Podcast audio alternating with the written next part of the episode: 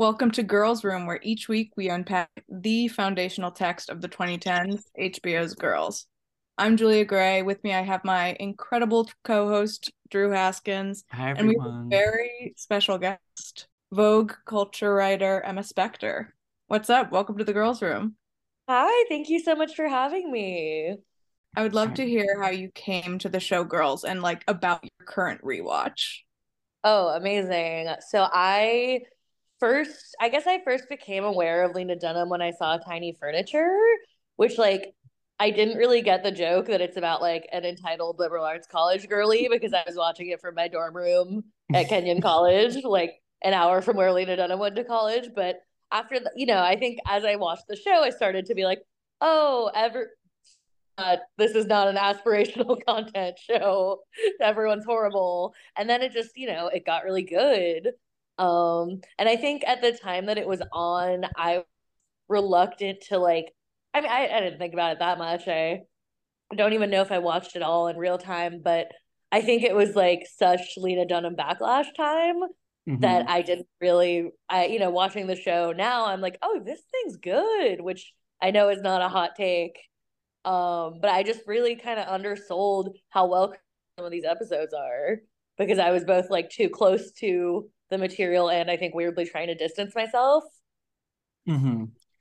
Yeah, it's interesting like watching season 3 again especially too. I feel like back in 2014 it was peak Lena fatigue. Like watching this Yeah. season and seeing some of the little in jokes, especially in these two episodes, um, it really does feel like kind of a meta commentary on how critics and audiences were responding to the show itself a little bit too. Like completely Yeah.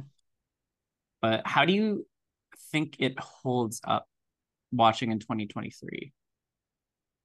I'm having a lot more fun watching it. I think Mhm. because it's dated and I don't I've been writing for the internet for five years professionally and I think whenever I watch I have this urge to be like, oh God, is this something I could turn into clickable content? Which, you Mhm. know, great for an artist's soul, really recommend it. Um, but rewatching something, I just feel like I get to form an opinion about it that's a little less like what will outrage someone about this? I sound like a real like anti-cancel culture weirdo.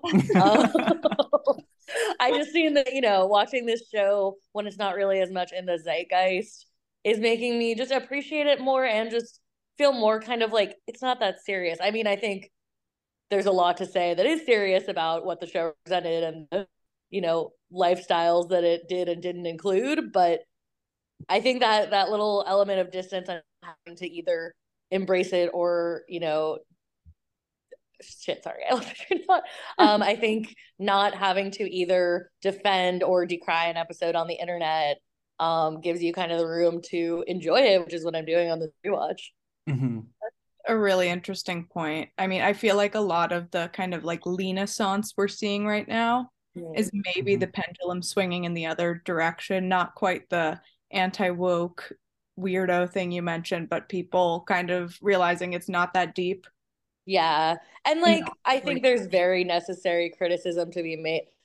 More to the point, I think the kind of people who get a renaissance and who get to just, you know, forge comebacks often look like me, Lena Dunham. But that Mhm. said, um, I think there is a lot I think there was a lot placed on her and on the show that just isn't how straight white dudes shows are evaluated Yeah. Mhm. um and you know free of that kind of representational anxiety i'm just like there's some good jokes in here there's some there's some solid plot structure in here Yeah. One of the things that really makes itself apparent upon rewatching is j- just how funny the show actually is. I feel like Mhm. the cringe aspects of it are the things that get a lot of like retrospective analysis and Yeah. like a lot of the memes that continue to like circle through the show, like the Marnie um Edie Brickell cover that we're about to talk about, like Oh are definitely God. so rooted in like something so deeply uncomfortable, but they're also like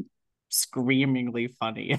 at the same so time. funny Yeah. and in the way that you kind of la- cannot yourself in your early to mid 20s even if you think you can like revisiting that stuff and realizing how funny it is i feel like is just a nice a nice Mhm. healing moment one thing that I this week especially I was really thinking about like people were not giving enough credit to the acting and the performances totally of this cast at the time. Everyone is so good on this show to the point where I I don't know why like Emmys were not showered on these people. Like I know Lena yeah. got nominated like two or three times for acting, but like everyone else is so good and I'm like where's the applause? Where's where's the laughter here? like I know Allison Williams she really is the star of the episode we're gonna the first episode we're gonna talk about yeah. and every time i watch it i'm like oh and you know jemima kirk might just be like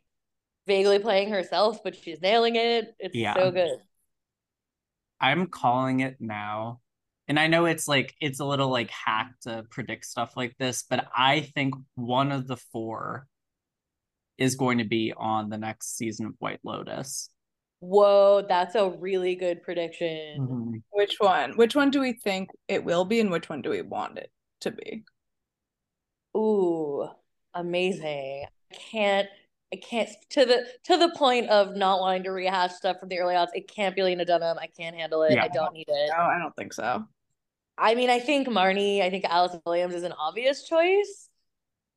What about what about Zosia Mamet? That she would I, do a good job. Yep, I I am on the exact same page. Like Marnie's or Allison Williams is the first thought, but like Zosia Mamet would eat no crumbs on a season of White Oh, absolutely. Like, she maybe had like the best timing. I just in the first episode I watched in my rewatch, which was um the one where they go to the beach house and she chews mm-hmm. everyone out, and I was like, this wouldn't be this would this wouldn't be the best episode if it weren't for that moment, and it wouldn't be the best anyway. This is someone else's yeah. episode to discuss, but um, yeah, she's so good. She's so good. There's a moment. Um, I mean, I don't want to jump ahead too much, but like, there's a moment when she's talking to Ray outside the bar, and she like puts she like is trying to like I guess, suck on her cigarette and it's not lit anymore. And she's like vaguely annoyed for a minute and then looks at Ray and she's like, Why are you still talking to me? Or like, it, like it's all yeah. in a look. I was like, Oh my God, this is like acting with a capital A. Like, genius. yeah, she's she's amazing. Which girl are you? Can I ask you guys in return? Mm-hmm. You've probably talked about it many times, but I need to know. Um, I um for I'm just a, a Hannah swirled with a Shoshana. I love mm-hmm. products just like Shoshana. um and you know, the Hannah is what it is. I have a, a a close friend, a best friend who's a Marnie, and I think we both kind of understand each other through that of like, listen, no one wants to be a Hannah. No no one wants to be a character on this show. But mm-hmm. at the end of the day, I am I get very tired and I'm, you know, need a lot of people to pay attention to me about it. And I write weird blogs for the internet. So it lines up as Hannah. What about you guys? I am, I'm a similar combination because I uh, use easily and I also like products. Mm-hmm. I feel mm-hmm. like I'm definitely maybe Shosh, Shosh Rising, Hannah Sun. Yeah. And the Moon. Ooh, good one. I'm definitely a Marnie. Um, I hate to say it, but my the world needs Marnies. The world needs Marnies. Um, this is not like a great time to like point to Marnie's, you know, like type A personalities because this whole season is about her just slowly unraveling. But I yeah, I just every single episode I find myself like more and more in touch with her, which like I feel like does not speak highly about me and my like interpersonal interactions. Um, but yeah, I don't know. I, am coming to accept it a little bit more. I definitely have some sh- me too, for sure. Yeah, she's she's a universal donor. I mean, that's how I feel about Hannah. Sometimes it's not. It's not even the moments where it's not like, oh, I do crazy antics like Hannah. It's when, it's when like someone, you know, it's when she it's in her moments of trying to be all knowing but just clearly knowing nothing yeah like, oh, like hopefully that's not me at this particular moment but i'm like damn that's me at 23 mm-hmm. you know absolutely i feel like when at the end of each episode we ask which girl are you in these episodes, and I Mm, have, okay. I mean I answer Hannah a lot, but it's usually in my past life Yeah. Hannah. But you know sometimes the Because it's the Hannah- present Hannah. Hannah creeps up when you least expect it. It does. And yes, please ask me that question later because I have a cameo I want to draw attention to. Oh, amazing. Mhm. And who is your girl's crush? Um, that's the cameo I was gonna draw attention to. Okay, she's only in two episodes, so she doesn't really she's not major arcana of girls, but Roberta Colindrez this is not a fair answer. She's like Mhm. Adam's lesbian friend, and we meet her in season one, and we see her in um season episode three of season three. I'm just very uh, big sad crush on Roberta Colindrez, so seeing her on Girls is just like a little Easter egg. Um, she was most recently on um shit, what was the baseball show? Oh, A League of Their Own. A League of Their Thank Yeah. you, God. Um, but I think within the more present world of the show, unfortunately, Jessa, I mean, what what you gonna do? You uh, know, Yeah. I don't I don't like that about myself either. But I have a new answer to this question actually. ooh, I'll hear. His, historically, I've said Ray. I'm moving away. Yeah. I've been moving away from that the more we've been rewatching the show and like the deeper we get into the run. Laird is my new crush. Laird. Wow. Oh, it is Turtle. Oh my god. Yeah. Laird's a I sweetheart. mean, I would also let Caroline. I would let Gaby Hoffmann ruin my life for sure, and she would ruin my life. You would Yeah, stand in your bathroom naked and break it. Oh and my break God. a glass. What a scene! I mean, Laird is a sweetie. Like Yeah. one of the few pure souls on this show. And I like also just so funny, like so with it too. Like Yeah, his observations are like they're kind of naive, but like they're so piercing at the same time. Like I I don't know. Jon Glaser's so good on this show too. Like I always enjoy seeing him pop up in oh yeah. um just random stuff. But when he's just talking about like having dinner with the memory of everyone he loves Oh, that's died. What the hell? Like, Yeah. there's a, Turtle there's a Dog performance. Didn't even know that was possible. yeah, it's crazy to think that he did this performance and um oh that like awful dentist from Parks and Rec. Do you know? Oh my God, in the same Councilman Jan- year? Yeah. Really? Yeah, the range. That is wild. Yeah, He's a great Yeah. character actor. yeah, he re- he really is. Give him more roles. Um, Caroline's a good segue into the beginning of episode three or season three, episode three. I think. I think Absolutely. Yeah. Hannah and Adam are back at Hannah's apartment, and Adam's sister Caroline shows up having been kicked out of her last apartment. She's very vulnerable, and Adam kind of accepts her uh, begrudgingly. And H- Hannah's more willing to kind of, you know, experiment with having a part-time roommate, but Adam is not is not Mhm. down. Well, this like Hannah also has no context for Caroline too. Like she is such a narcissist and feels like having like like a room and boarder will be like once again like good fodder for like the story of her life. But like Caroline is such a chaos agent that Yeah. and obviously Adam would know more than Hannah does, but I'll empathize with Adam in a way that I probably didn't when I first saw this episode. I'm just like, dude, like the last thing you want when your crazy sister is in town. I'm an only child, I have a crazy sister, but the last thing you want in dealing with your insane family is like a partner who's just like, oh, they're not that bad. Let's see what happens. mhm. it's like yeah you don't know who this person is and while she might be like quirky fodder for your book she is as we see kind of a insane person and i like how oh sorry go ahead Oh, no, no, no. Please go ahead. i was just going to say i like how at the end of the episode it kind of turns around and we see that hannah and um caroline are kind of the same kind of crazy but we'll get to that So it's Hannah's 25th birthday too, which I'm always shocked by where the girls are in age every episode. When they So- say 25, I was like, are you? I guess I must have first watched. Like, how do you guys remember how old you were roughly? I would have been like 22 or 23, I guess. We were we were just talking about this. I was 19, I think, with 19. Um, Yeah. we were freshmen in college when this season was out. Oh wow. Okay. I think Yeah. I was either a senior or it was my first year out of college. Mhm. I remember thinking 25 sounded like the part where Jess is like, I can't believe how little you guys have done with your lives um, since graduating college. like that's what is what for at least all the people I know and myself being 25 feels like. Oh yeah.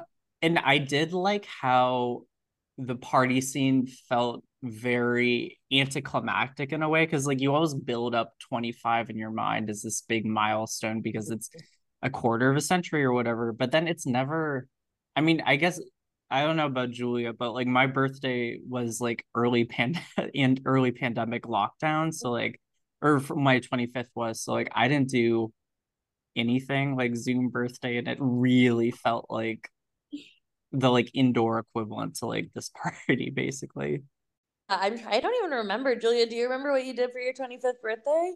Um, I think it was like, I guess it was late pandemic, Mhm. and I don't remember, but I do, I don't remember thinking it was such a big milestone.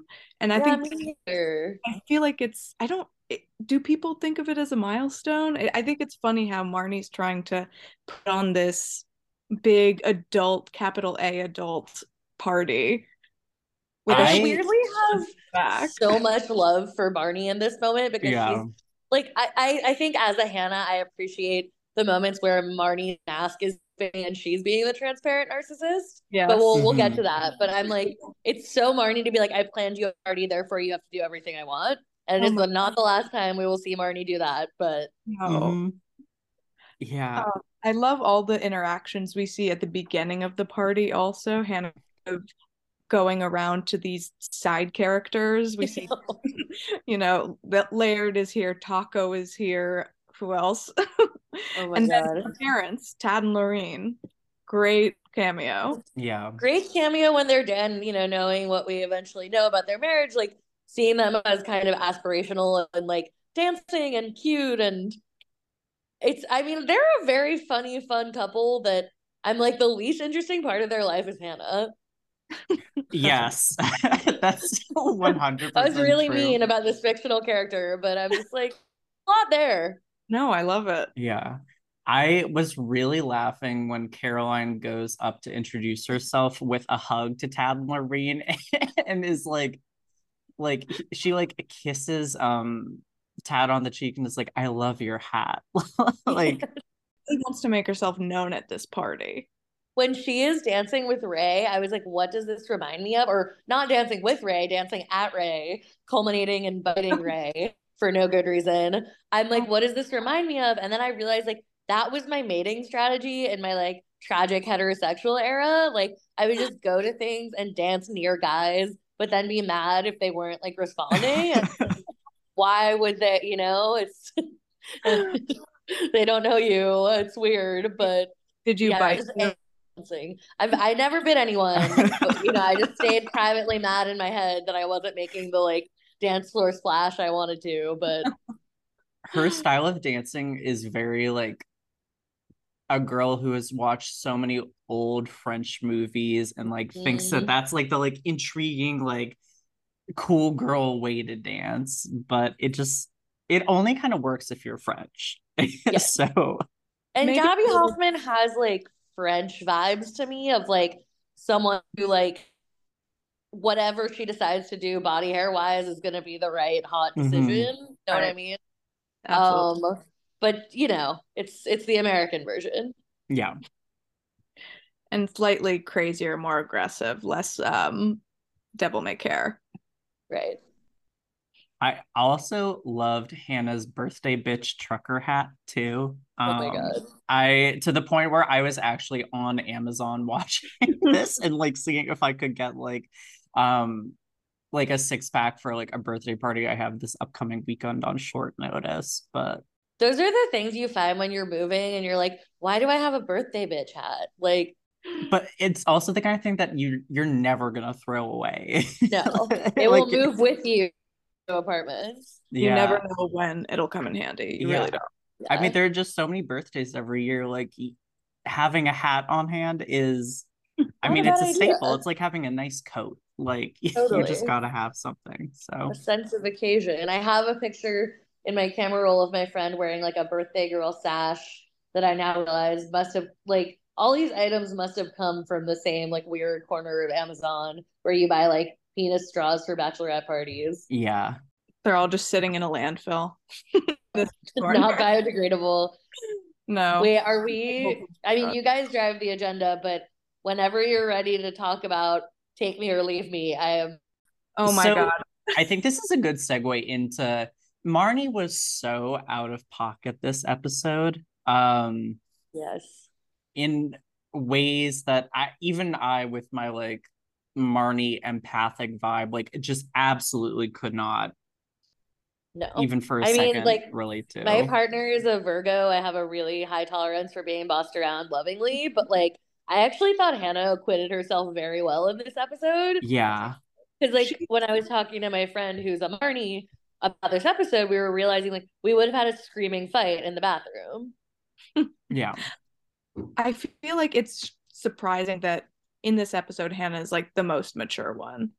I kind of feel It's like it weird. even- yeah, it's it was kind of abrupt from the last few episodes. I feel like it was a, a weird choice, but definitely um interesting character growth. Yeah. And it's interesting because of the episode that follows it and to, in which Hannah's like notably everyone's calling her a narcissist that she's actually kind of holding it down Yeah. in this one.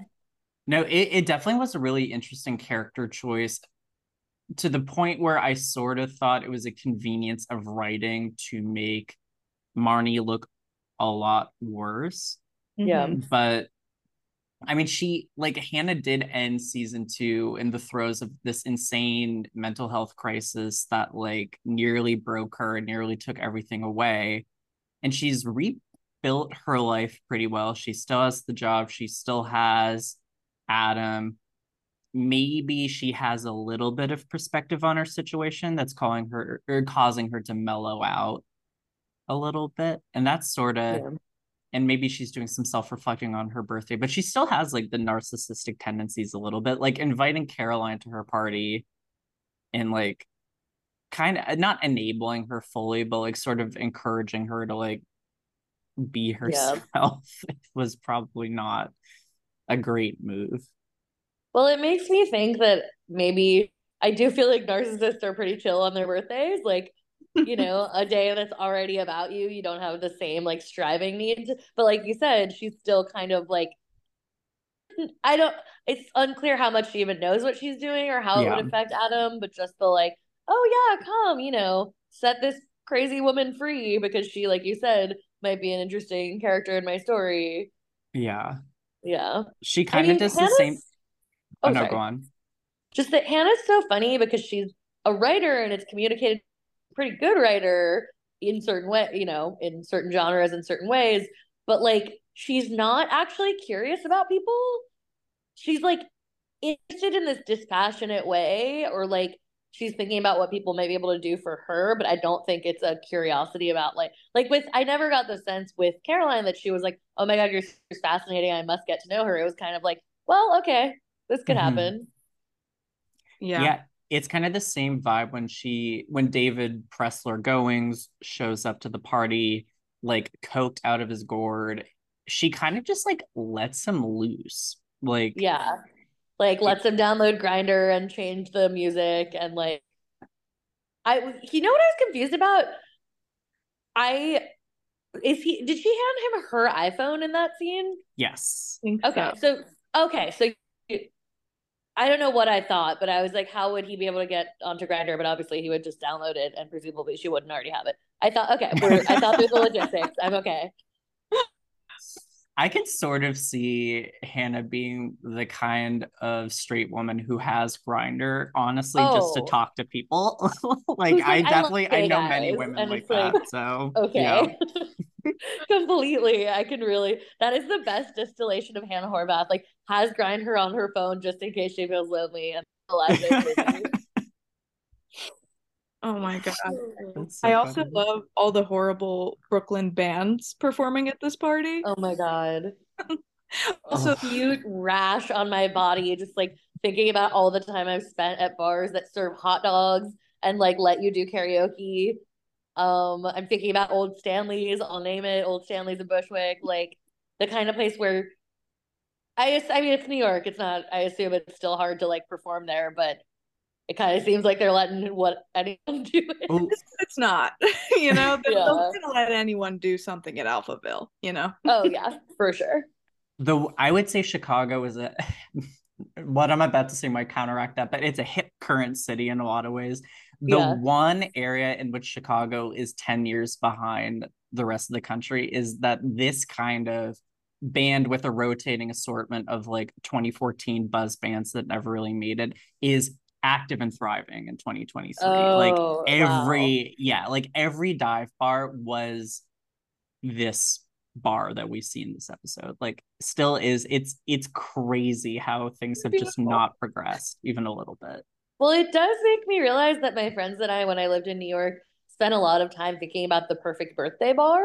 And I had a birthday bar, and I feel like it's a New Yorker thing because you just don't. Maybe it's in every major city thing, but like you don't have enough space in your home to have people over for your birthday. And it made me think of like what because I think there's an episode where Hannah mentions Washington Commons, which is my birthday bar. But I'm like, Mhm. where would she have her birthday?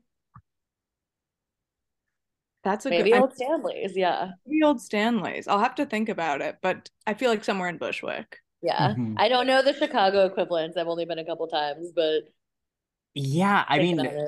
I I was in LA for 4 years before I moved to Chicago and definitely for us it would have been like Zebulon yeah, probably. yeah, yeah, yeah. That I I mean as I did do my birthday at Zebulon when I was 24. So yeah, I maybe that's just location bias, but like I feel like I have been to so many parties there. Well, like Akbar for gay people, like I don't Oh, know, just yeah. like a Cha Cha Lounge, like these like East Side hangs that kind of have the same like general And vibe. places Like that are kind of like vaguely cool, but also are not going to be so full that you can't have a birthday there. yeah, Yeah. Well, like Akbar tel- is more than vaguely cool.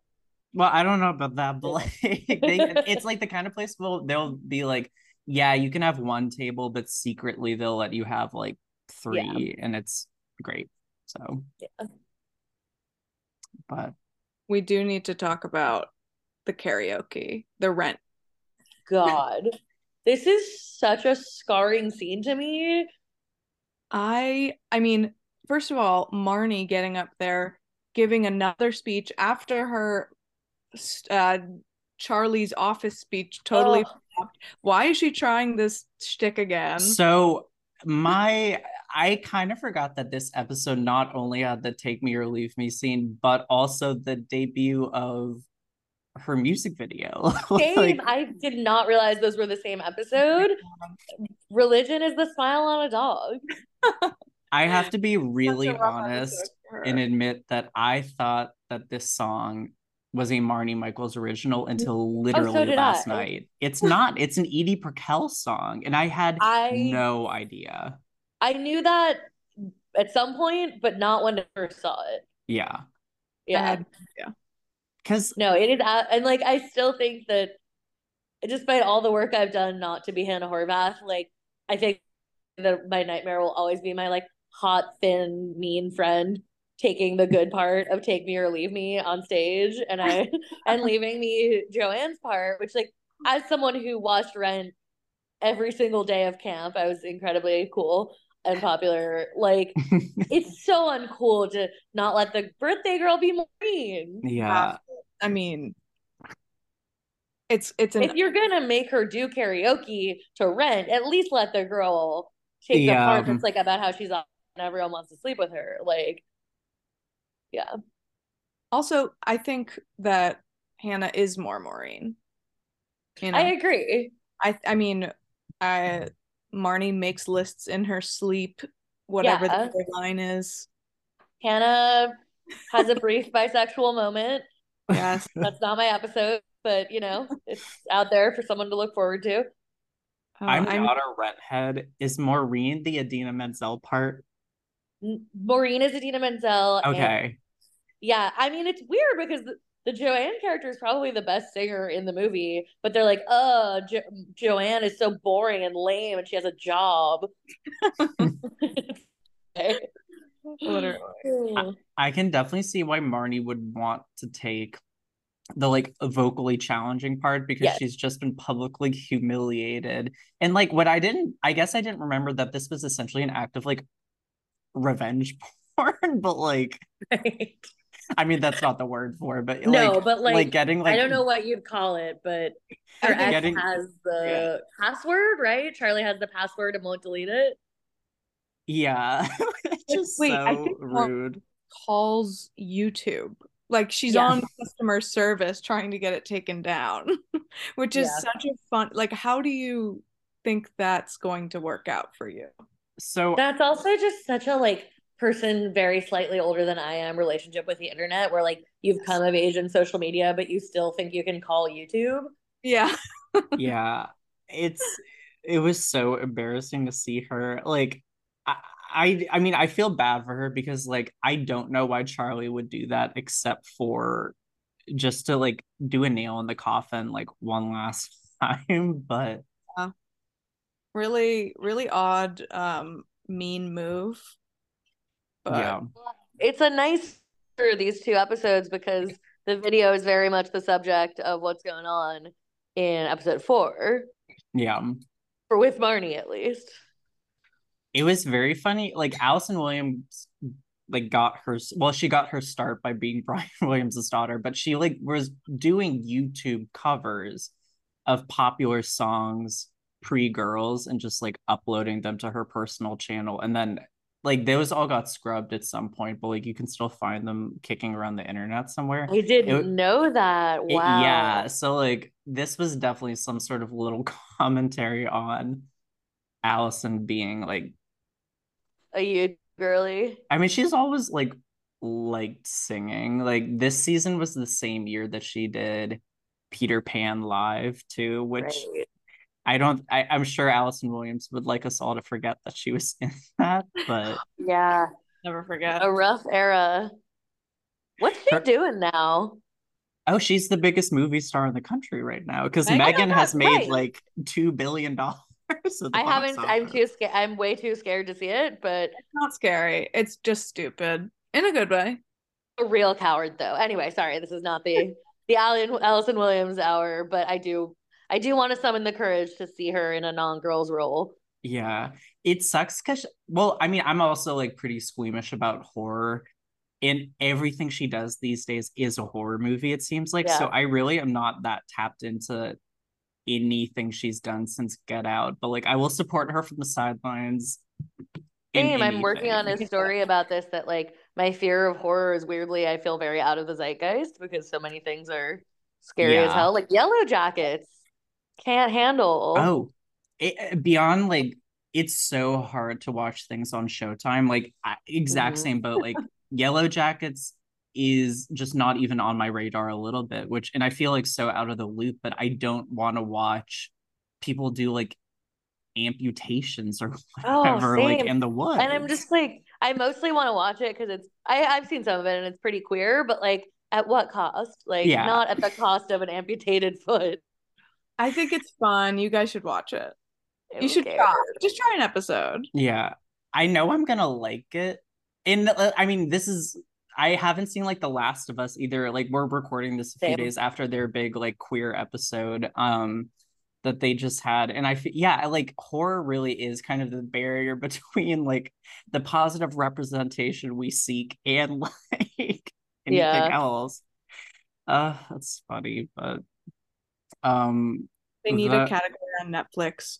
Queer, not scary. Queer not scary, exactly. I would play it all day long. yeah i would also like to very briefly touch down on one of the worst dresses i've ever seen uh marnie's purple and yellow party outfit Horrible. And Hannah's outfit is pretty bad in a very real way of like I definitely owned that dress at some point in my life. But Yeah. Marnie, you know, I mean Hannah goes bigger with her clothes, so it's like easier to miss, but like like stays pretty, you know, within a certain J. Crew parameter and what a miss. yeah big miss Yeah. Yeah. Uh, Drew has written here Jackie Kennedy in a Fanta commercial, which I think is that's it. I mean, that's that's all you need to know. Yeah. Oh my I- god. I do love the way we see Hannah and Marnie's relationship in the episode. Um, I mean, Yeah. even their outfits, just how they're so different. They're really they're they are viewing like their growth and adulthood in different ways. And I don't know, these characters continuing to grow apart. Marnie's like descending into Instagram obsession. She's like, Ugh.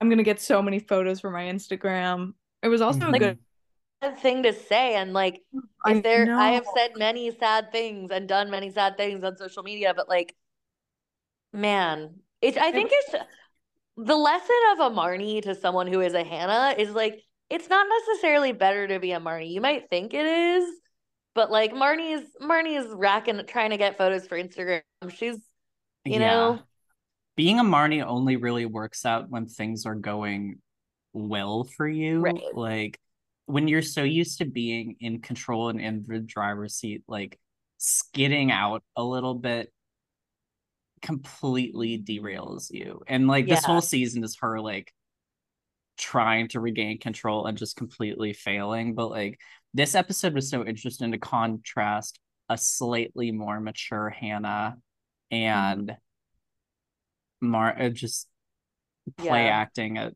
um at maturity. Play acting at maturity is a good way to put it. And I just, you know, I think for a Hannah, it can be, I mean, just speaking for myself and for the fictional character of Hannah Horvath, I think if you're someone who, the flip side of dealing with like mental health stuff or not being, you know, necessarily successful in your field at the time you want to be or whatever it is, is that you are a little, you can handle the the nose a little better. Mhm. Whereas someone like Marnie has like never, you know, has clearly gotten straight A's her whole life. You was the golden child and i think it's really hard to come out of that. Hmm hmm it's easier to be like i'm great at failing actually. I do this all the time.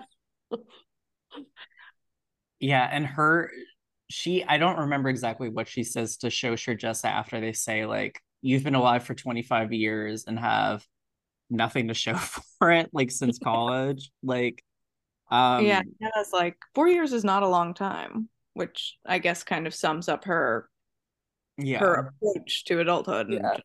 just the future. Can we talk about Shosh and Ray this episode? Because I thought I forgot that this little subplot happened at all, and it was, I think, actually my favorite part of the episode. hmm that moment outside Yeah, the moment outside, like Shosh being in her horny fugue state all episode, like Yeah. just kind of like trying to enjoy herself before she graduates. Like I definitely have been my like senior year of college was definitely that, like trying to go to as many things as possible just to enjoy time and like get some like fun experiences in with you know people who I wasn't necessarily going to see for a long time afterwards. So like that definitely like rang very true to me. yeah and show someone who wants to want to have fun i feel like she will like show up at the thing she will like go to the party i don't know if she really knows how to fully enjoy herself but that might be a problem that's endemic to everyone on this show Mhm. Actually, Hannah, Hannah and Elijah the, know how to enjoy themselves, but Yeah. for Yeah. sure. Also, Shosh um, inviting a date who tells Ray without knowing who Ray is. He's like a crazy party girl and met and him pulled on. him into a cab like a Ciroc commercial. Yes, Oh my it's god! such a and like this is what I mean about the show being well crafted.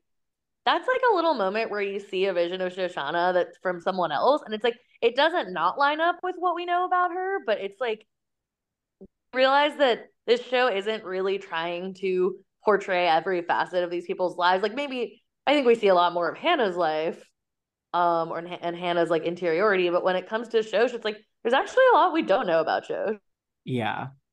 And like the ultimate strength of Shosh by the end of the show is how much she actually keeps to herself and how much Yeah. reflection she does on her own rather than like inflicting her inner monologue on everyone else. And it's why she's Totally. Shoshanna successful.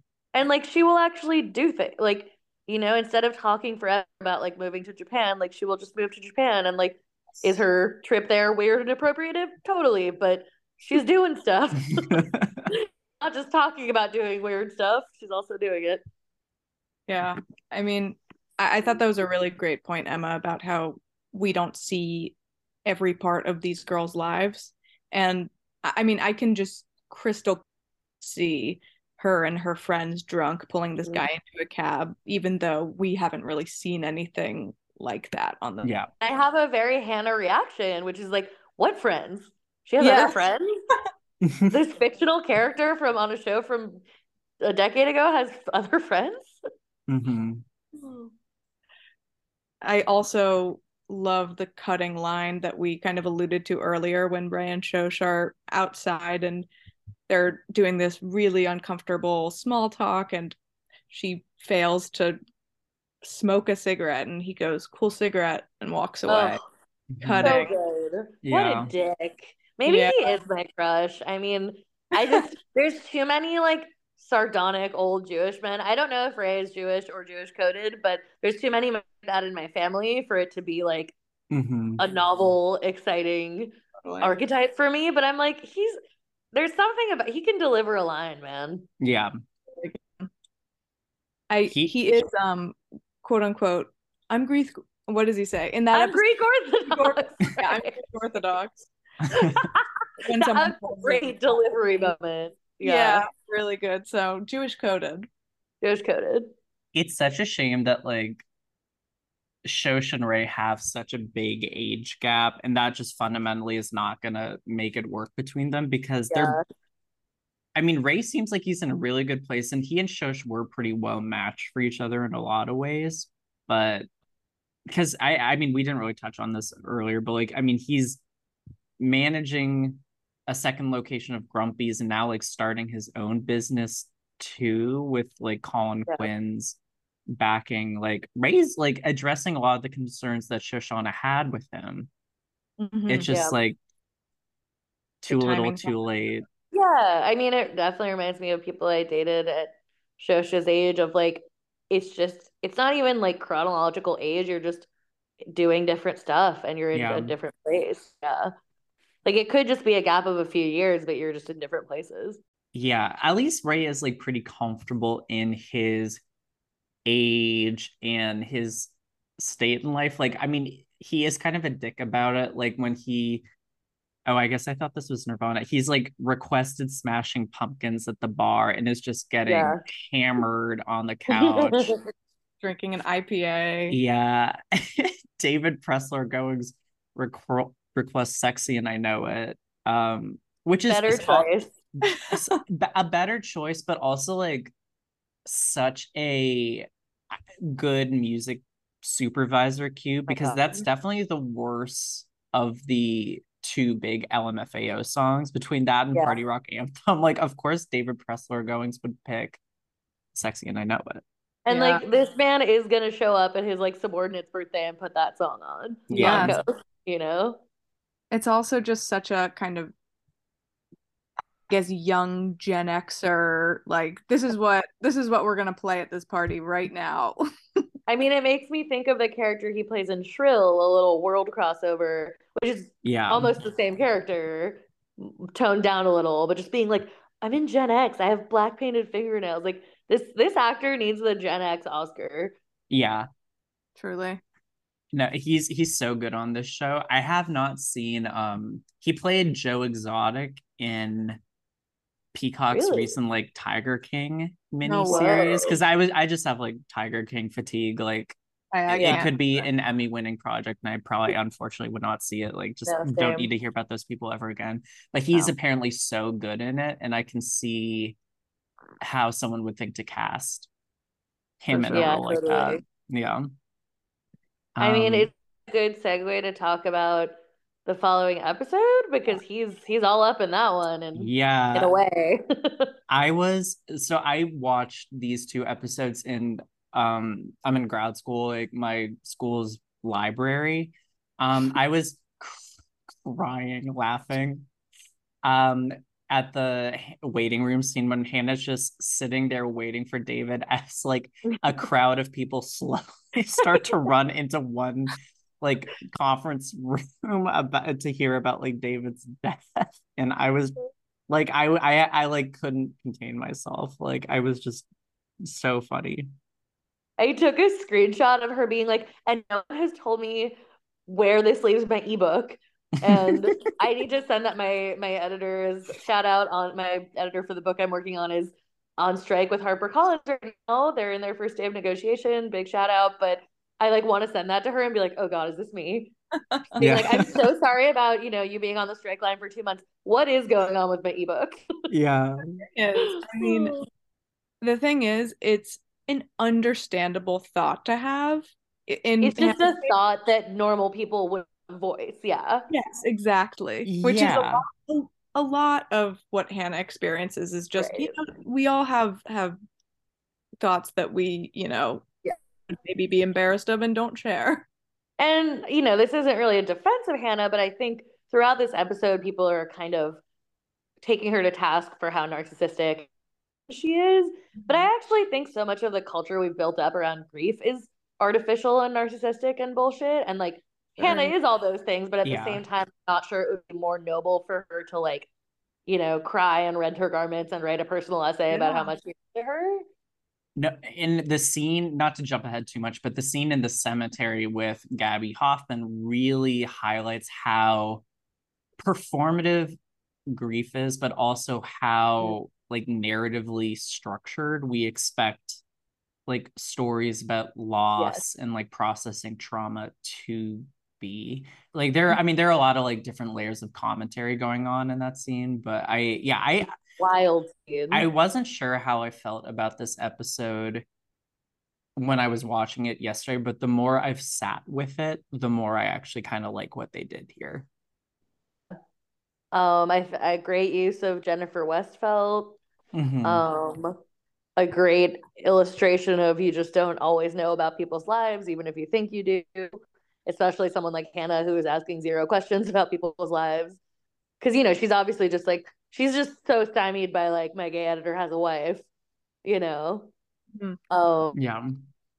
But yeah, I just think I I don't relate to her. It would be alarming if I did in this episode, but there is part of me that's like, you know, part of me would be asking like, why was the dress tiny? like I especially we're so inundated with trauma porn in the form of content, I think it's not even about being an unfeeling or terrible person that your brain skips to the details and the information you don't have because you're there's always a sense when you're taking in somebody else's trauma of like irreality about it. Yeah. Like you're kind of being judged for your response to someone else's loss. Totally. Yeah. Yeah. I think it's there's a lot of interesting commentary on death in this episode. I think her conversations with and Adam and they like you said think she's crazy for being more worried about her book and she's just I don't know she says to Adam that she would be really sad if he died but yeah. in this kind of unconvincing way and yes she would worry about how she would pay her rent and it's and like she's thought about his death in so far as like, what would I say at his funeral that would make people think well of me? But in a, there's also something about her that's like, glad she's admitting that. Like there's there's something kind of guileless about her where it's like she's not cunning enough to mask her own narcissism sometimes. Mm-hmm. So like even if you're upset by the content of what she's saying, it's also like, well, at least you don't have to search for her hidden meaning. Yeah.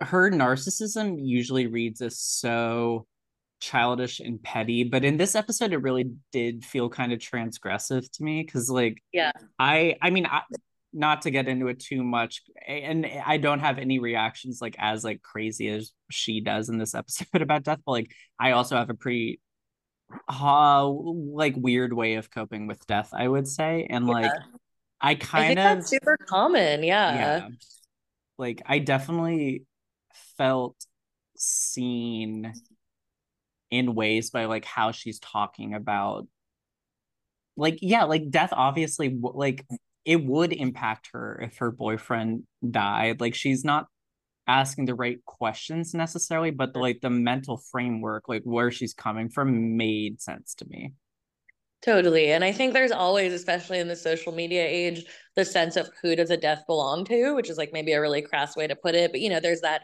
inner Yeah. goal of closest friends, family, etc. And then there's the people outside of that who hopefully are supporting the people who are going through it the most. But I think the lines can get very blurry and the whole added layer of like, Instagram performative grief can be so difficult to parse. Like this is one of the few episodes where I kind of want to cut Hannah slack for what a child she is because I also think like Jessa's like fake worldliness about death isn't necessarily. I mean, hopefully the two scales of human reaction to death are not Hannah or Jessa, but Right. you know, I don't think anyone on earth has figured out a foolproof way to deal with the concept of death.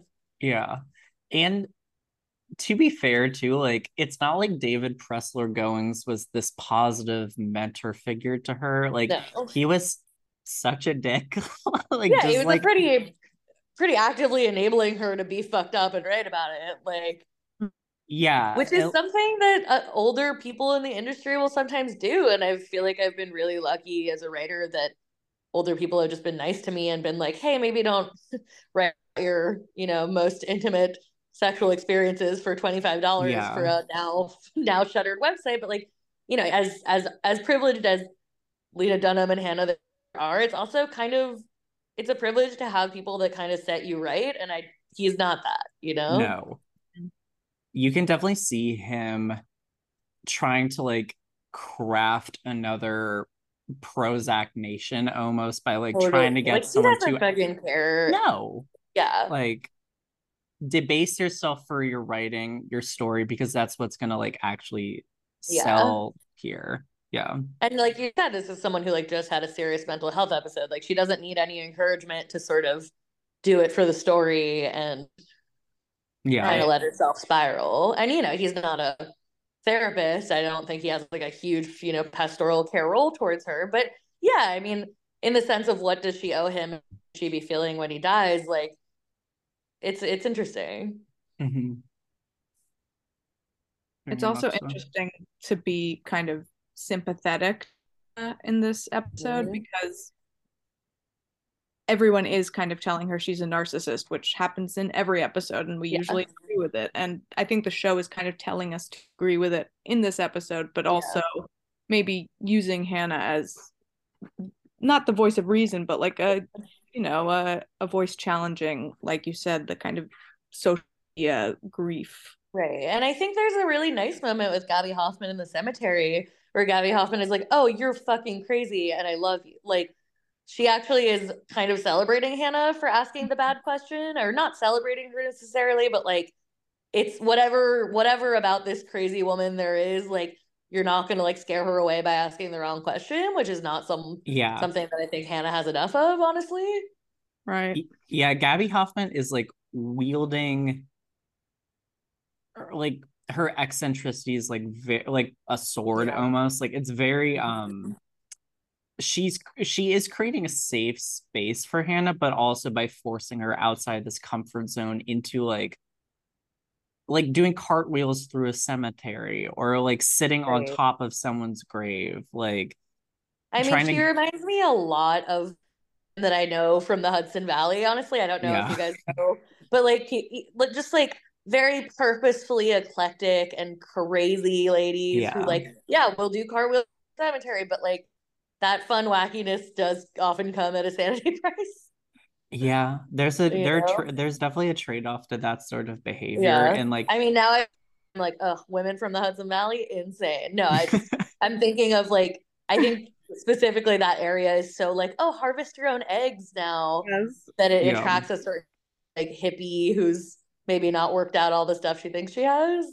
You're painting a vivid picture. I think. Yeah. I mean, and that not like dissimilar to allegedly how Gaby Hoffmann is in real life too. So like um but I do I thought the cemetery scene where she's telling this like the story about Adam and Caroline's terminally ill cousin who Adam takes to a dance and like picks Yeah. up and like say like spends money on a dress only for her to die two weeks later clutching the corsage in her hands like God, I know. a cruel thing to do to someone to like tell that story is like Is it very emotionally still cruel. manipulation? And I'm kind of obsessed with it because I think our brains are also now hardwired to be like looking for that kind of, you know, like I feel like that's an article that would go viral. Like, hero boy takes like, you know, sick cousin to prom. Like, I feel like I've just from my years of doing that kind of shameful media aggregation, like, I think we're so used to that Yeah. kind of script that there's something great about Hannah just being like, Hannah not reacting right, and then Gaby Hoffmann being like, "Oh, I was fucking with you." Yeah. Like Yeah. it's horrible, but it, but yeah, But Hannah also doesn't react to the story well either. Like she fixates on like the kind of wasting disease that the cousin Yeah. had. Like and they're like gross and you know the the the stereotypical Lena Dunham like I deserve the most salacious information from this story, regardless of what it might do to someone else. it definitely is a little sort of ahead of its time in a way because like i feel like so much of true crime culture and like medical documentary culture right now are people fixating on like the like brutality of it or the like salacious like murder details or like gross medical minutia in a way that like Mhm. obviously kind of dehumanizes the victims or the patients themselves like Yeah, and it's such a That's a thing really these point. days but in 2014 like that was still kind of novel commentary because true crime definitely had not like this was a pre-serial world like Totally. we, we we were not at the level that we are yet that's a really interesting observation. Yeah, I mean, I feel like that's also part of not to go back to Hannah's storied writing career, but like she's got a voice. It's a fucked up voice, but she's got a way of looking at things that is Mhm. gross and over the line and not what you want in a person, but might be really effective in writing. yeah Like if we met Hannah through essays as opposed to through the character, like if if you read an essay by Hannah Horvath, I think you'd have a really different reaction to Hannah Horvath than the version of her we see on Girls. yeah Definitely. And that's also what they kind of talk about in the cemetery when they're talking about antidepressants. Caroline was saying it made her feel less, um, yeah. which is, Mhm. according to, I think Hannah says, like bad for a writer, but good for Yeah. a person. Yeah, uh, which also is just such a funny, like, exalting of the status of writer that Yeah. I'm just like, how did not, you know, not that Hannah's path has mirror mind, but I'm like, how did this woman not have to do like digital content for a website at some point? Like, you never have to, you know, any job is a Mhm. privilege, but um, I just, I just think like she has, she has a way of looking at writing that only someone deeply sheltered from doing writing for work it gets to have yeah. You know?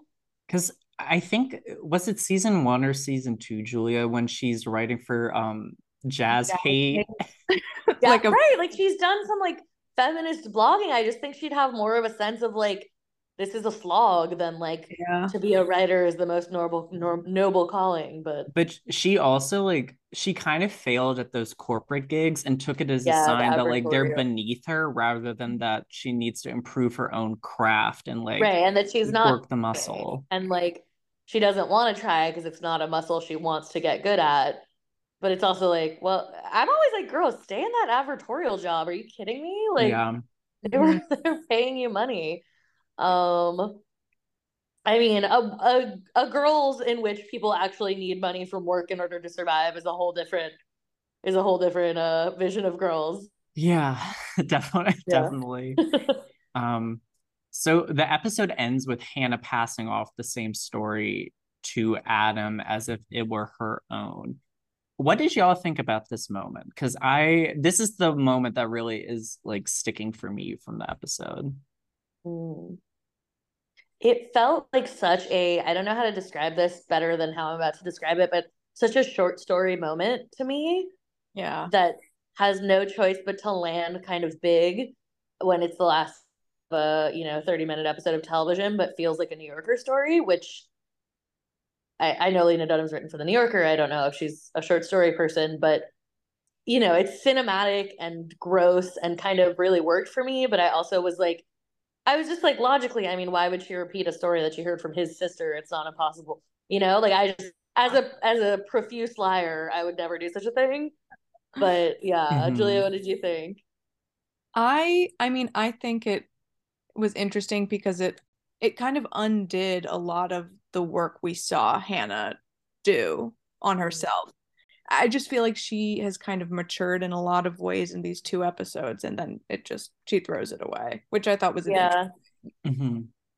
That's Interesting. as as like a as a Hannah choice, I think you're totally right. I was thinking of it more as like if I was making this show, would I have ended there? But like from Hannah from perspective of like Hannah, un- I hadn't thought of her kind of undoing all this work, and like that backslide feels real to me hmm uh, in terms of how people operate. But yeah, disappointing after an episode of not necessarily sympathizing with her, but definitely not feeling how the episode wanted me to feel about her. hmm Mhm. Yeah, I, I think, yeah, from a writer's perspective, also though, I think it it was a funny kind of full circle moment. Yeah, totally. Yeah. De- definitely I agree with both of y'all's points 100%. It was definitely a stagey moment to end on, Mhm. like kind of narratively easy in a way that the show doesn't usually do, but like also Yeah. I mean if you think about it like I I was trying to think about it from a way of like she doesn't know how to process grief. She doesn't really know how to like tell a narrative of grief and she's sort of trying one on to see if it fits her almost but it's like you know in classic hannah fashion it's just so misguided not like what you're actually supposed to do um But that's such a good observation because it is almost the way a kid will lie of like yeah trying out a story to see what it feels like to say it more so than like wanting to deceive, which is not to say that Hannah's innocent, but like it's more about I think she want I think she felt destabilized at some level by hearing that story and maybe wanted to put herself back in yeah in a way. hmm and Yeah. her processing and her mm, journey this episode feels a lot more like honest emotionally and intellectually than like Jessa's by comparison like the Jessa storyline this episode I kind of forgot about this too like um It was kind of mid to me. And I was like, this doesn't really work for me. I don't yeah. Yeah. it was artificial like i get what they were trying to do to like just further this narrative that jessa is kind of a dilettante in her own life she Yeah. she's doing all these experiences leaving like a trail of chaos in her wake i you made a really good point emma earlier about um Shosha's life outside of what we see on the show and her interiority and I did like what they did a similar thing with Jessa this episode. We don't we didn't really realize how dark her life was in terms Yeah. of drugs and substance abuse until we see like that this woman had to fake her own death to get out of Jessa's like enabling and like Right. co- lower companion status. hmm And it does make me think like what would it take for Hannah or, you know, I don't know at this point in the season where the other girls are with Jessa, but like what would it because she kind of disappeared from their lives until the pilot. So I'm like, what does it take to not be in touch with Jessa on or to in some way have that relationship be severed? And why isn't it happening with Hannah, frankly? Yeah. Um, but some there's one there's a little tiny Easter egg moment of Jessa and Adam kind of flirting or having good rapport, Yeah. Mhm. and Hannah just couldn't be put off by it. That feels like a a wink to future future developments. And I actually Mhm. was just in that moment, I was like, they have chemistry, and these people would make each other laugh. yeah. I mean, they do have very similar mindsets about the world too. Like Yeah. it's it's like hedonism, but also kind of like hedonism and Nihilism bored and with life hedonism. in equal measure. Totally, it's like nothing matters, so just do whatever you want. Yeah. Mm-hmm. Which, like, I think for Hannah, things matter way too much. yeah. and for Yeah. Marnie in, in a in a larger way. I also think it was kind of um a missed opportunity to explore like Jessa's relationship with death. I Mm. think the the friend faking her own death like told us something else about Jessa, but I I thought it, it could have been interesting to show her process it more. Yeah, Yeah. or like hold her to it a little instead of just letting her be like, "Oh, death is coming for us all." It's like I don't know that anyone actually has that. I don't know that Jessa would actually have that uncomplicated a relationship with Death. No, it, it she like like a lot of the things she says, it's kind of a facsimile of like what she thinks a blase cool girl would mm-hmm. say about that situation. And I did I mean it was the reason she found out that like Susan who is played by Melonie Diaz, who is so good in a lot of different things and like weirdly very underused here, I thought. Um, but she's yeah. in the new Charmed yeah. reboot, which was a lot of fun if people have not seen that. Um, but she only finds out about Susan's death by calling up a friend because she wants to go performatively lay flowers on Susan's tomb. Right. So she's not like like death is a very like yeah, it's like performative grief manifest in a different right. way, but like she's doing it for Instagram, but that doesn't mean she's not doing it to fit in with a certain aesthetic in her mind of who she is. Yeah. We should briefly touch on Marnie.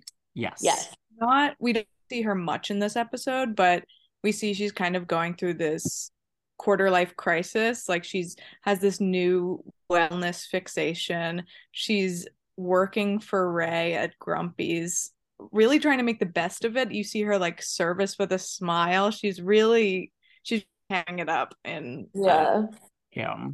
And her whole speech when she's like, you know, you don't try anything, you don't do anything. It reminds me, is it The Office? I think it's Kelly Kapoor on The Office being like, I think sometimes people just like to be mean to the hot popular girl. Yes. Like, she, that's very Marnie's energy in this episode. She says fancy people want to work with me, which is yeah.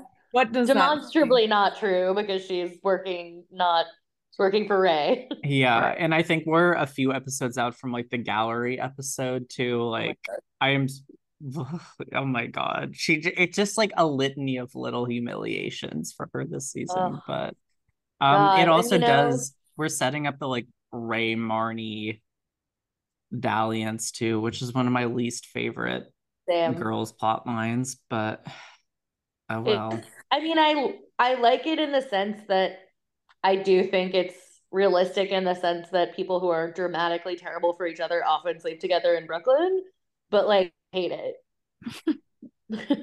I don't like I do feel like those people might end up sleeping together out of just like a lack of purpose or initiative, but that doesn't Yeah. I guess I can buy that a little bit. I just like Marnie has such a I don't know. She just has such like a guard up and such an idea of what her life is going to be like that. Like she kind of still continues even though she sinks like lower and lower every episode into like her own delusion. Like I have just never bought that she would ever see Ray as anything more than an obstacle to the life that she like thinks she deserves. Yeah. Mm-hmm. And like, you know, we we've all slept with some people out of self-hatred which is sounds really mean to Ray. Let me just make wild gallions about everyone. Um, but I like I can see how Marnie would reach what to her feels like enough of a low point that she would get with Ray, even though I think Ray is far above Marnie and yes, yes, in many ways. But like I can see how to her she'd be like, oh, I'm like stooping. Yeah. You know, low, but I, I, I, his motivation I understand less, other than that Marnie is normatively hot. I think they're both maybe in a place where they're not quite sure where they're going. Totally. Yeah. The option. And they are in the same place every single day. So like Yeah. Yeah, that's two what I aimless mean. people. Just the inevitability is not yeah. really romance. It's just like, hey, we're both here. Proximity. Damn. Exactly. Julia, should we move on to our final segment? Yes, I I think we should. We usually start with which girl are you in these episodes, as we teased earlier. Which girl, or just specifically of the four? Character. Which character are you in yeah. these episodes? Um, God, um, I feel like I would like to think that I'm Hannah in the birthday episode. Um, but I'm probably Hannah in the in the book in the book death episode. Because yeah, she really a lot of a lot of evolution and devolution in two episodes. Dark, but I do kind of relate to, as I think anyone who has dealt with mental health stuff or just anyone might when when um Caroline is like being put to bed after her freak out and like I don't want to be like this. Like I think there's so often so often in the aftermath of not necessarily a nude glass smashing incident, but just not acting your best, you're like, oh, other people are witnessing me like this and I hate this. Mm-hmm. And that was Yeah. a weird moment of so maybe you know, a blend of Hannah, Laird, and Caroline, I would say. Iconic trio. That's a Yes. great trio. Sun Moon Rising. Yeah, I was definitely Hannah through and through this episode, which is a pretty rare Mhm. identification for me, but um both with the death of it all that I, you know, touched on earlier, but also like I am also sort of weirdly a bystander at my own birthday parties. Like I love hosting in all other respects, but like for birthday parties for whatever reason, I'm happy to just let sit back and like see people mingle and like just be kind of like take in like being around like friends and family. So I kind of Yeah. felt similar to her in that respect. I honestly maybe Ray requesting Smashing Pumpkins at the bar. Then- With your IPA. yeah, and then no, maybe like with a glass of wine and then being angry when they skip in the middle. Yeah. Honestly, I think I'm not giving myself credit for how much I am Marnie. Like, not in the Virgo energy way, but trying to force people to do karaoke is a real character flaw of Mhm. mine. And it's because I, you know, I've had knockdown, drag out fights with my best friend about karaoke. So I'm like, my she never wants to do it, and I always want to do it. So I get Marnie there. It's a rare humanizing moment for Marnie. We should also cover this week's MVP and LVP.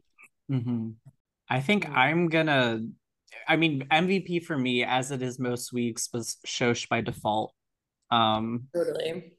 She just didn't. She, I mean, unlit cigarette aside, like who of us has not been there? Um, Mhm. she did fine by just not being out of the way, and like special shout out for her story about like her dead friend Kelly, um, who died in a car accident and then left Shoshanna as like the sole like funny confidant of the group, um, which was such a mercenary way to think about your friend dynamics, but like she is someone Like- who has really like her social understandings are shaped by TV so much and by Sex in the City so much that like this I was like, yeah, this makes This track. sense. Like, Yeah. yeah, no, I'm the Miranda. Yeah. Um, Julia, you go for it because I'm thinking on my MVP. I'm trying to think. Um, I What was think, oh, I think I have mine. go ahead. Um, Caroline for simply for the dance floor moment with Ray. Obviously, we do not want to stand in the bathroom with our genitals out and smash a glass. That is not MVP behavior. But like, you know, you know when she's in town. She's swooping Yeah. in. She's she's making your life a living hell. But then she's like taking you and getting you a cup of tea. And I there's something about that kind of insane off kilter personality that does. God, all my friends are gonna be pissed about this, but does speak to me. Like I feel kind of safe in other people's chaos sometimes. I think I might agree with you, Drew, that Shosh is the MVP, and then LVP is probably Marnie. Yeah. yeah. I feel a little tender towards Marnie because of her sad her sad advocacy for her own music. when I see it as you know what it reminds me of? Less the real Princess Diana than the last season of the Crown version of Princess Diana, who was like for some reason always doing musical theater, which I think was a Mhm. thing with the real Diana that she liked to dance and perform. But I'm like, there it is some it is I think if Marnie admitted that about herself, it would be very humanizing because there's something sweet and sad. It's like a kid that wants to perform. Like I don't want to listen to it, but I but I get it all the same. Hearing. Yeah. Yeah. Last question, last segment. Fit check. What was your outfit of the week? Ooh. Um birthday bitch hat uh, that is definitely from Urban Outfitters, but is trying to look like it's from like, I don't know, fashion brand company. I don't know if that was around then, but Yeah. Absolutely. 100% agree with you there. I thought she looked like Kreayshawn in a way that really spoke to my spoke to me. So and when everyone at the birthday is like, you could look like this every day if you wanted, you look so mean. I'm like, you know, everyone fuck off. Yeah. Like, so cruel. so cruel. I think mine is probably Marnie's like Ann Taylor pencil dress that she wears because it's just so awful. Mhm. And then maybe so awful. Caroline's big Mickey Mouse shirt that she wears too. That's or a maybe good look. jacket. I yeah. mean, speaking coded as things, I think Gaby Hoffmann has never played a non queer coded character. Yeah. Um, and I choose, you know, I love, I love the what transpires between her and Laird, but I'm like, there's also a Mhm. world in which where her, her and Taco have a life together. I just, I the main crime I can't forgive girls is that I got two episodes with Roberta Colindrez. Is like, come on. They could have really used that. Yeah. Yeah. I forgot that Taco was in two episodes at all because the last time we talked about Taco was Season, Bo- season Woken to. Bushwick. Yeah. Um Well, the Taco like opening the beer bottle with their teeth. Like Yeah. so oh my god. So Also, good. Name Taco is I know. Yeah. But then Her- she's like, I can tell when it's someone thinks it's pronounced like taco. Mhm. or uh, oh wait, I no, can that it's tell- someone pronounces it taco, right? Yeah, or Mhm. someone thinks it's spelled with a C instead of a K. That was a C, Yeah. yeah. Um, I've become re-obsessed with Roberta Colindrez because the gossip around Hollywood around I saw a tweet is that she's dating Kate Berlant. Yes. So I mm-hmm. am I am ready for a girl's comeback with with them at the center. Kate Berlant would be great on White Lotus. Oh my god, yeah. Yeah. I just saw her show in and oh, strong agree. Wait, can I do a can I do a, a celeb brag? Yeah. yes, please. It's not really a brag, it's just a fun it's a spoiler for a story that's coming out probably next week. I just interviewed Connie Britton and Oh I was like, Have you watched the new White Lotus? And she was like, I'm halfway through it. I was like, You're ha-. I didn't say this, but I was like, How are you halfway through the second season of a show that you were on? That's so funny. That's so funny. I mean, that's such a humble brag. Like she is. She was so she's nice, so dude. And like Mhm. sometimes celebrities are always nice when you interview know that you will write about it if they don't. I, and I don't interview very big name celebrities very often, but like she was like asking me how I was doing in the weather in Austin because she has a house here, and I was like, God damn it, Tammy Taylor. anyway, it's a whole different show. Well, Emma, thank you so much for being here today. Thank Um, you. We'll all be on the lookout for the Connie story. And if you would like to be found on social media, where can you be found? I can be found at, I guess, at Specter Emma on Instagram because my tweets are currently protected because I'm scared It's fair. of just nothing in particular. Just